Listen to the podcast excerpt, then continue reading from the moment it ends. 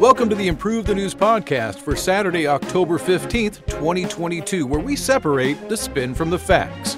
I'm Adam Clark. And I'm Scott Wallace with today's top headlines. Russia will evacuate citizens from the annexed Kherson region. The U.S. extends its COVID public health emergency. Biden releases his national security strategy.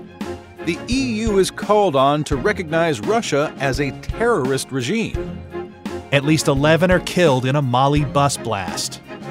The North Carolina mass shooting suspect is arrested. North Korea tests another missile and flies warplanes near South Korea. Switzerland proposes $1,000 fines for burqa ban violation. Amnesty accuses Latvia of mistreating migrants. And the British Prime Minister U turns on taxes and fires her finance minister. Our top story day 233 of the conflict in Ukraine as Russia is to evacuate citizens from annexed Kherson region and Ukraine strikes Russia's Belgorod region. Here are the facts as agreed upon by Guardian, Pravda, CNN, and Al Jazeera. Russian Deputy Prime Minister Marat Khusnullin said on Thursday that the country's government would assist residents of the recently annexed Kherson region in southern Ukraine to evacuate to other regions of the country, after a plea from the Russian appointed official in the region. Vladimir Saldo, a former mayor of Kherson City and now Russia's head of the wider region, called on the Russian government to help relocate residents who he said were in danger from increased Ukrainian shelling. Saldo's current role means he is wanted for treason by Ukrainian officials. Meanwhile, Russian officials in the border region of Belgorod, which has frequently come under Ukrainian attack, said Ukrainian missiles struck an ammunition depot in the village of Oktyabrski killing and injuring an unspecified number of people. Debris from the activation of missile defenses reportedly fell near a railroad, bringing disruption to local train services. In the meantime, Russian attacks were reported in the region of Dnipropetrovsk, injuring one civilian, and the cities of Zaporizhia and Kharkiv, with no reports of civilian injuries at this stage. The death toll from a Thursday attack on Mykolaiv has risen to seven, Ukrainian officials said. Elsewhere, according to a CNN report, Elon Musk's SpaceX has written to the U.S. Department of Defense stating it's not in a position to donate further Starlink satellite internet terminals nor fund the indefinite use of existing terminals. Starlink technology is used by Ukraine's armed forces to communicate in the face of disruption to traditional phone and internet networks. According to Musk, donation of the services has so far cost SpaceX $80 million, and costs will exceed $100 million by the end of the year. According to the CNN report, SpaceX has asked the Pentagon to foot the bill if it's to continue providing the service. Scott, thank you for laying out the facts on that story. Here on the show, we separate the facts from the spin, starting off with our anti Russia narrative spin provided by Al Jazeera. While Ukraine's counteroffensive continues to press on, Russia's decision to evacuate residents from Kherson reveals that Moscow's hold on territories it claims to have annexed is weakening. TASS brings us the pro Russia narrative. The decision to help evacuate residents of Kherson is simply about saving lives. The announcement does not mean Russia is planning a mass evacuation from the territory, nor that Russian forces have plans to retreat. And the Metaculus prediction community has provided a statistics based nerd narrative for this story. There's a 50% chance that Ukraine will regain control of Kherson by December 20th, 2023. Kind of a first one's free type thing. Yeah, I was just thinking that. Yeah, yeah. Get you hooked and then jack up right. the price. Yep. You like that SpaceX, don't you? Yeah, I want to keep using it. And in our next story, the U.S. extends its COVID public health emergency. And here are the facts as agreed upon by Washington Times, ABC, Associated Press, CNBC, and Washington Examiner. On Thursday, the Biden administration extended the COVID public health emergency through January 11th. The move comes after Biden declared the pandemic over last month during an interview, though officials are warning of a possible surge in cases over the winter. The public health emergency, first declared by former President Trump in January 2020 and since renewed every 90 days, expanded Medicaid to those who would otherwise be ineligible, opened telehealth or remote services to Medicaid, and enabled emergency authorization of vaccines. The extension comes as some public health officials urge everyone aged 5 and older to get an updated vaccine booster for the Omicron variant, while Biden is requesting billions more in funding for vaccine and test distribution. Infections have dropped significantly since the peak Omicron surge this past January, but more than 300 deaths and 3,500 hospitalizations are reportedly still occurring daily. White House COVID response coordinator Dr. Ashish Jha said 70% of those dying are 75 and older, with most of them unvaccinated or not receiving treatments, such as Paxlovid. The emergency declaration has also allowed the Department of Health and Human Services to override state laws concerning the age groups to which pharmacies are allowed to administer vaccines, though it's unknown whether this will continue. Previously, the Biden administration has said that it will inform states at least 60 days in advance if it will be terminating the emergency declaration. Thanks, Adam, for those facts. The story that will never end will continue to have some politically divisive narratives. Let's start with the Republican narrative brought to us by the Competitive Enterprise Institute. Biden declared the pandemic over, yet his administration continues to abuse the emergency declaration, renewed 11 times allowing the government to bloat its budget, stifle private insurance competition, and steal public health policy power away from the states. This government overreach must end, and federal emergency laws must be reconsidered. And of course, if there's going to be a Republican narrative, you can count on there being a Democratic narrative, and this one's provided by Politico. COVID isn't done with us, and the steady flow of cases and deaths proves it. Extending the emergency declaration keeps millions of potential COVID patients on Medicaid so doctors can treat them more easily. The order also allows Congress to provide funds needed for vaccines, tests, and other important COVID related resources more easily. This is a logical option. And we have a statistics based nerd narrative brought to us by the Metaculus prediction community. This one says that there's a 24% chance that any U.S. state will re implement a general indoor mask mandate before February 2023. So many levers to pull if you're a uh, government official on this. You want to, there's value to declaring victory, but there's also uh, hesitation because then you lose power to kind of manipulate things. Uh, it's, it's a tough one. I wouldn't want to be in charge of it. Especially coming up on the midterms elections right now, you don't want to make a snap decision to scare people or lose your footing in the elections. Yep. And this is often the time of year where COVID takes a spike. So it's, uh, yeah, who knows? It's, it's a tough one. And in more news from the West Wing, President Biden releases his national security strategy. Here are the facts as agreed upon by Fox News, The Washington Post, New York Times, Reuters, and CNN. On Wednesday, the Biden administration released its new national security strategy. It focuses on Beijing and Moscow as the two major threats the U.S. faces in the world and emphasizes America's goal to pursue a free, open, prosperous, and secure world. The new assessment claims that China and Russia pose different challenges despite being increasingly aligned with each other. It details that the U.S. will prioritize maintaining an enduring competitive edge over the PRC while constraining a still profoundly dangerous Russia. The strategy expresses long term worries about China, stating that it is the only country with both the intent to reshape the international order and increasingly the economic, diplomatic, military, and technological power to advance that objective.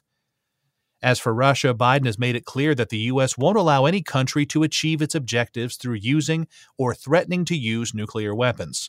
However, it doesn't detail what measures the U.S. would take to enforce this. Only one brief reference was made to North Korea in the 48 page document, which detailed that the U.S. will seek to curb Pyongyang's nuclear and missile programs through sustained diplomacy. The assessment required by Congress is the first formal national security strategy outlined by Biden that places the pillars of his foreign policy into writing.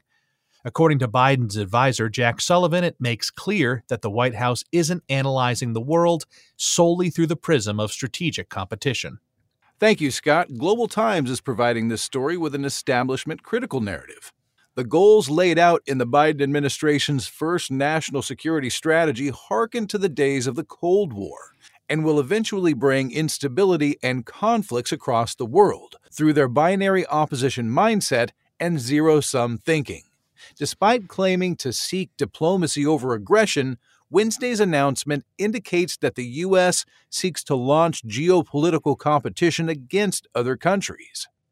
And breaking defense gives us a pro establishment narrative. The U.S. must be honest about the threat China and Russia pose to global stability. The U.S. is still willing to work with China when the country's values align, but as long as the nation continues to expand its military, the U.S. must be prepared to defend liberal and democratic values.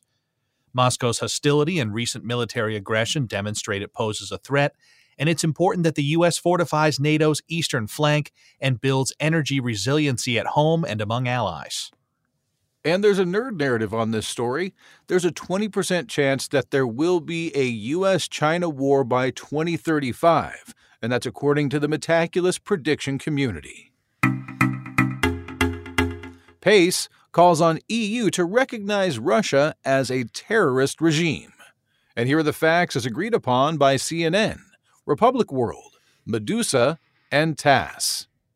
The Parliamentary Assembly of the Council of Europe, or PACE, an international organization of European lawmakers separate from the EU, voted on Thursday almost unanimously in favor of a resolution calling on European countries to classify Russia as a terrorist regime. 99 out of 100 members who were drawn from 46 European parliaments voted in support of the resolution, with just one Turkish MP, a member of the Republican People's Party, abstaining.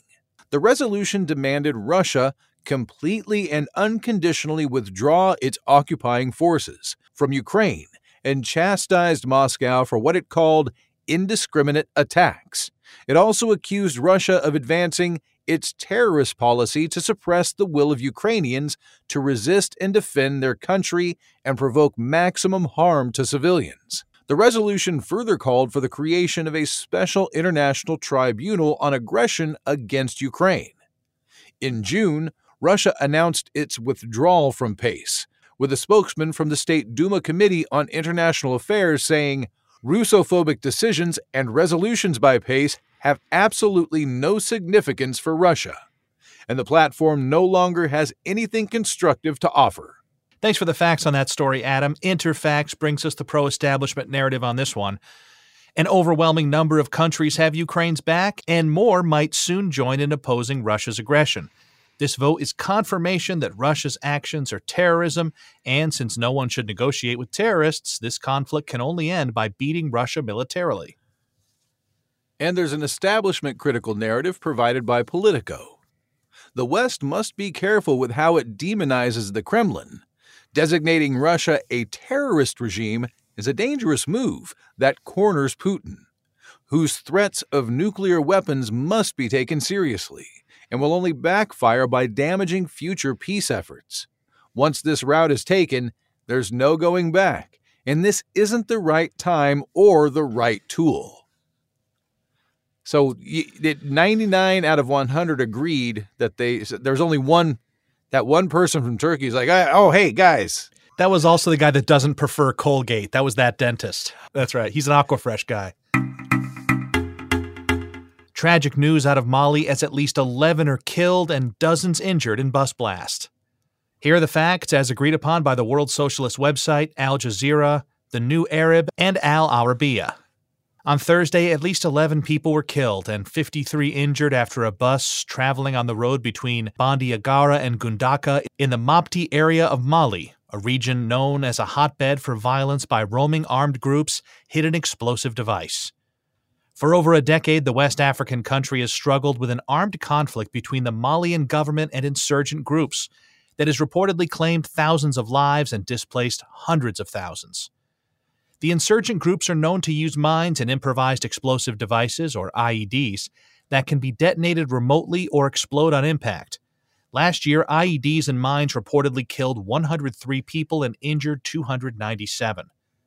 The UN mission in Mali, MINUSMA, recently issued a report saying that as of August 31st this year, mines and IEDs had killed 72 people in 2022.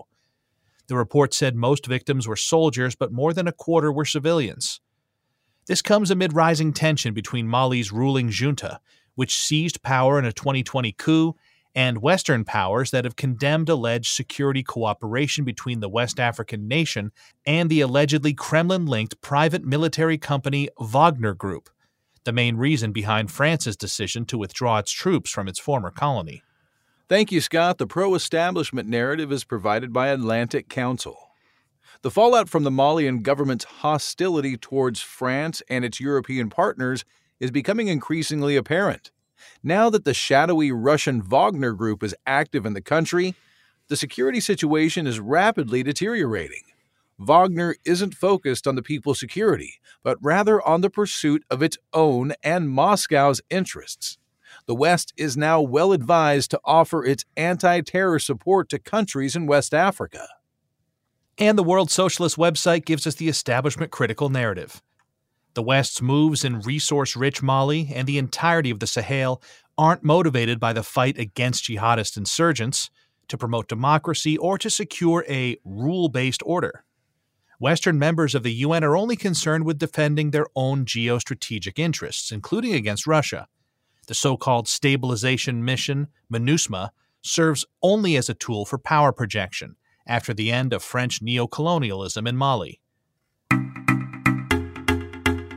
News in the tragedy out of North Carolina a suspect has been arrested in connection to the mass shooting. And here are the facts as agreed upon by Washington Post, Newsweek, Wall Street Journal, Fox News, and USA Today. On Thursday, a 15 year old male suspect was in custody and critical condition at a local hospital after he allegedly opened fire in Raleigh, North Carolina, killing at least five people and wounding several others the shooter allegedly fired his first shots along a walking trail Thursday afternoon and evaded a massive police presence for hours before he was arrested just after 9:30 p.m. Investigators are still trying to determine the motive for the attack. Among the victims were the shooter's 16-year-old brother and an off-duty police officer. Raleigh Police Chief Estella D. Patterson said her heart is heavy and added, The Raleigh Police Department and the Raleigh community is resilient, and we stand strong, and we will heal, and we will be stronger as a result of what has occurred. President Joe Biden and First Lady Jill Biden expressed their sentiments in a statement calling for an assault weapons ban and saying, the American people support this common sense action to get weapons of war off our streets. Thanks for the update on that a horrible tragedy, Adam. We have a left narrative spin from the New York Times. The U.S. must follow the lead of other countries and tighten its gun laws if it's ever going to reduce the number of mass shootings. There are reams of evidence to prove the fewer guns that fall into citizens' hands, the less gun violence there is in a country. That these incidents continue to occur is unacceptable. And the Federalist is providing us with a right narrative on this story. The left's anti gun agenda won't do anything to quell the violence. It'll only infringe on the Second Amendment rights of law abiding citizens. Tragedies like what happened in Raleigh are ripe for exploitation by those who want to take away Americans' guns. But those same people ignore all the other types of crime and violence hurting the country. And there's a cynical narrative from Daily Kos Thursday's tragic mass shooting in Raleigh has become another violent Thursday night in America. Senseless shootings like this almost render media coverage useless because they happen so much now. While there's political leadership in North Carolina who will care, we all know nothing is really changing in society. One by one, these desensitizing incidents are slowly robbing us of our outrage, and that's a shame. And the nerds at Metaculus have an opinion on this story there's a 1% chance that the Second Amendment of the United States Constitution will be amended or repealed before 2025. So you've got a lawn, you got weeds in your lawn, and uh, there's a couple ways you can go about getting rid of the weeds. You can pull out each weed one by one, or you can grow your grass so thick that weeds just can't grow. Uh, you got to do one or the other, I guess this is a metaphor for weapons, isn't it? Or are you just not mowing your lawn? well, see, I have a, a phosphorus issue in my in the soil. You know, there's things you got to do. Got a pH issue, so yeah. North Korea tests another missile and flies warplanes near its southern border. Here are the facts as agreed upon by Japan Times, CNN, Reuters, the New York Times, CBS, and Al Jazeera. On Thursday, North Korean state media said that the People's Army had successfully test fired two long range strategic cruise missiles on Wednesday, supposedly confirming the reliability and operation of nuclear capable weapons with a longer range.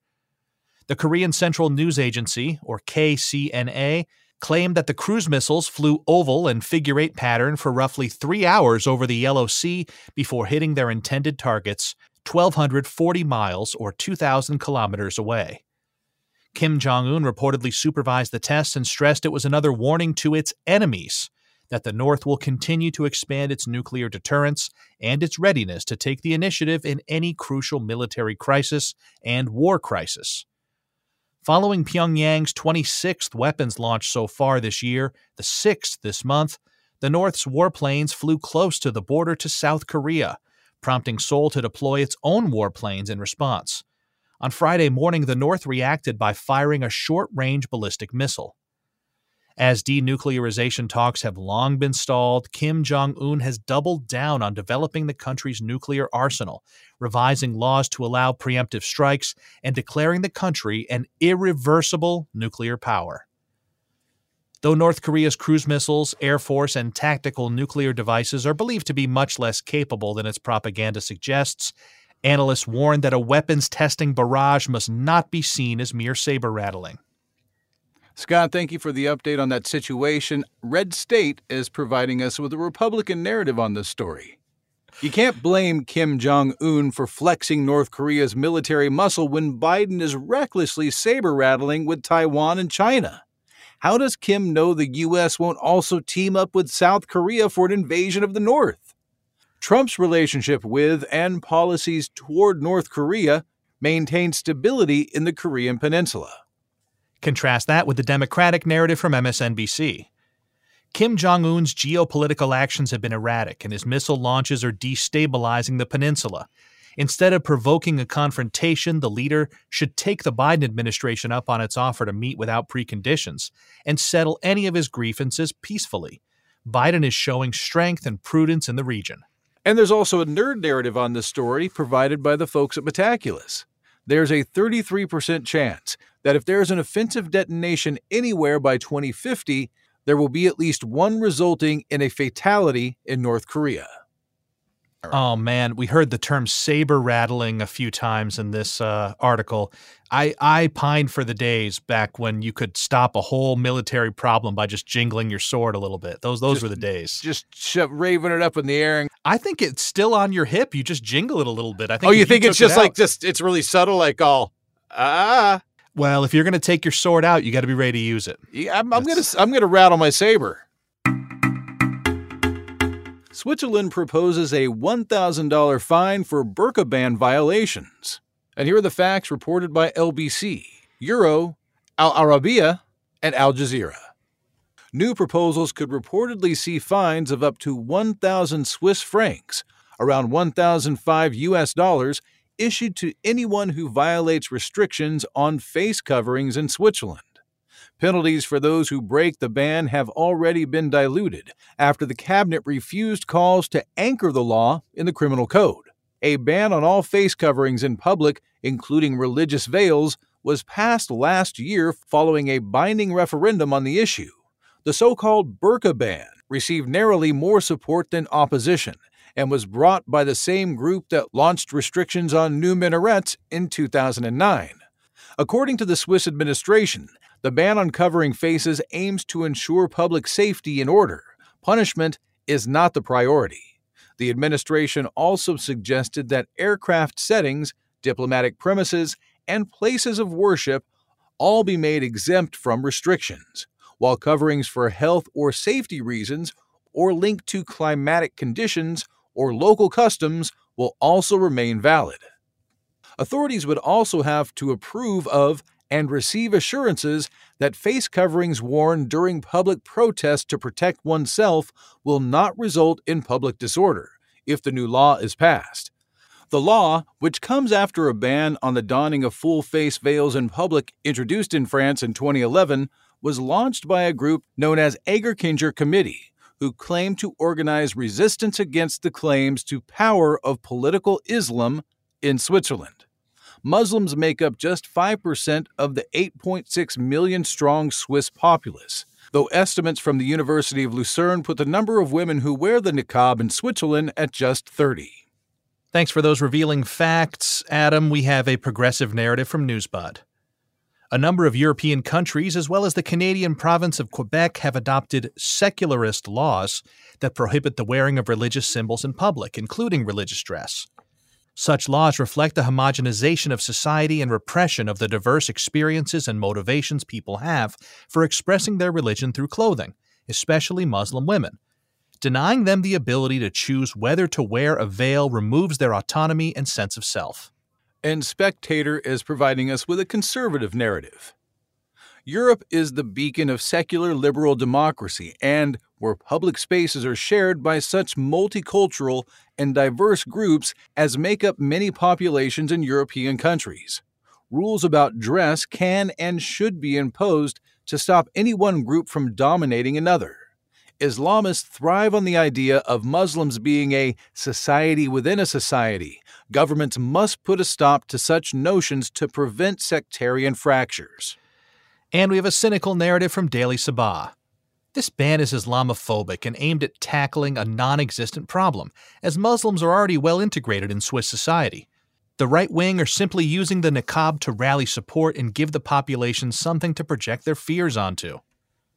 Kind of an interesting debate. Is it oppressive to not let someone wear a garment if they want to that other people view as oppressive? Or is that oppressive? Uh. Exactly. Amnesty International has alleged in a new report that migrants trying to cross the border from Belarus to Latvia have been violently beaten and humiliated by border authorities, with some even subjected to alleged torture.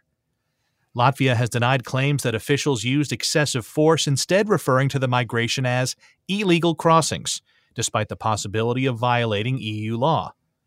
The director of Amnesty International's European Institutions Office, Eve Geddie, has claimed that Latvia has given refugees and migrants a cruel ultimatum, which often leads to detention, unlawful returns, and torture.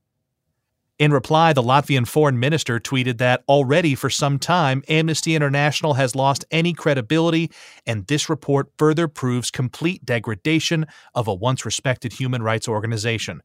Latvia rejects these bogus accusations to date, Latvia has provided a refuge or given safe passage to over 35,000 refugees from the war in Ukraine and has also in the past, along with Lithuania and Poland, accused Belarus of using migrants as part of a hybrid warfare against the EU. Thank you, Scott, for providing us with the facts on that story. We've got two narratives spinning away from it. Amnesty International is providing us with a narrative A. Refugees and migrants have been brutally treated by Latvian border control while being arbitrarily held at undisclosed sites in Latvian forests. This report follows similar reports from Belarus, Poland, and Lithuania in what is a clear breach of EU and international law. This is an egregious violation of fundamental human rights. And public broadcasting of Latvia brings us narrative B. The report makes inflammatory allegations of widespread border abuse based on the testimony of only 17 people, most of whom were Iraqi nationals who had very little idea of the legality of their crossing. Amnesty International has seen its reputation decline in recent months over its coverage of Ukraine. This report is unfair and out of context. Now, is this a, a, similar situation to with regards to trying to get people to fight in the war? Because I know Belarus has been joining Russia, yeah, right, you know, in their war against Ukraine. I didn't put that connection together, but yeah, Belarus has, off, has often been labeled as like the uh, the loyal lieutenant to to the one the one yeah. state that's loyal to Russia. It make, makes a lot of sense. Mm-hmm. Prime Minister Liz Truss confirms a new tax U turn. And here are the facts as agreed upon by BBC News, ITV, CNBC, Newsbud, and Telegraph. During a news conference on Friday after the sacking of Chancellor Kwasi Kwarteng, UK Prime Minister Liz Truss reversed plans to scrap a rise in corporation tax from 19% to 25% in a bid to reassure the markets. In her speech, Truss stated that she would not resign saying, I am absolutely determined to see through what I have promised, and reaffirmed that a low tax, high wage, high growth economy was a goal that remains. This marks the second reversal from the controversial mini budget announced on September 23rd. Despite the U turn, the sterling fell approximately 1.1% against the dollar after Truss's speech.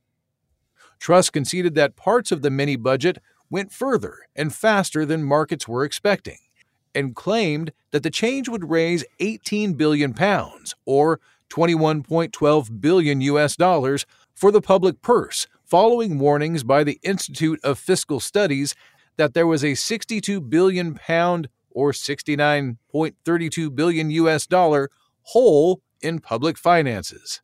This comes as senior members of the 1922 Committee of Tory MPs are reportedly scheduled to meet later this weekend to consider what needs to happen to assist her to get back to a sensible level of support. All right, we have a uh, political story and we have two diametrically opposed political narratives. The Guardian brings us the left narrative. Truss was never going to make a good prime minister, and now it's too late for her to just be an ordinarily bad one. Her lackluster speech saw her avoid responsibility and refuse to apologize, likely losing what little support she had left. It's clear that time's up for the self serving Conservative Party, which has demolished its credibility completely. And Telegraph is providing us with a right narrative. The anti growth coalition has wrongly, albeit successfully, pointed its finger at the government for the current and worldwide economic turmoil, and Truss has foolishly submitted to its pressure. Rather than sticking with the government's original agenda, the embattled prime minister has embarrassingly backpedaled, a futile and dangerous move that won't see a recovering economy. U turns on tax cuts aren't the answer. And we have a final nerd narrative from Metaculus. This one says that there's a 17% chance that cost of living riots will happen in the UK before March 1st of 2023. That's one thing I kind of like about the British uh, uh, uh, politics is that if their prime minister is screwing up, you can get a vote of no confidence. And even though you were just elected prime minister, what, a month and a half ago, you could Right. be out. I kind of it's wish cr- they would do that with presidents here sometime, you know? I mean, I think, I mean, there's arguments for giving someone job security in a lot of places, but I don't know. Being the prime minister of a country probably isn't one of them. definitely not one of them. Thanks for listening to the Improve the News podcast for Saturday, October 15th, 2022. Each day, we use machine learning to read about 5,000 articles from about 100 newspapers and figure out which ones are about the same stories. For each major story, our editorial team then extracts both the key facts that all articles agree on and the key narratives where the articles differ. For more information on Improve the News, visit our website, www.improvethenews.org, or download the Improve the News app on the Apple App Store or Google Play. For Adam Clark, I'm Scott Wallace, inviting you to enjoy your weekend and join us next time on Improve the News.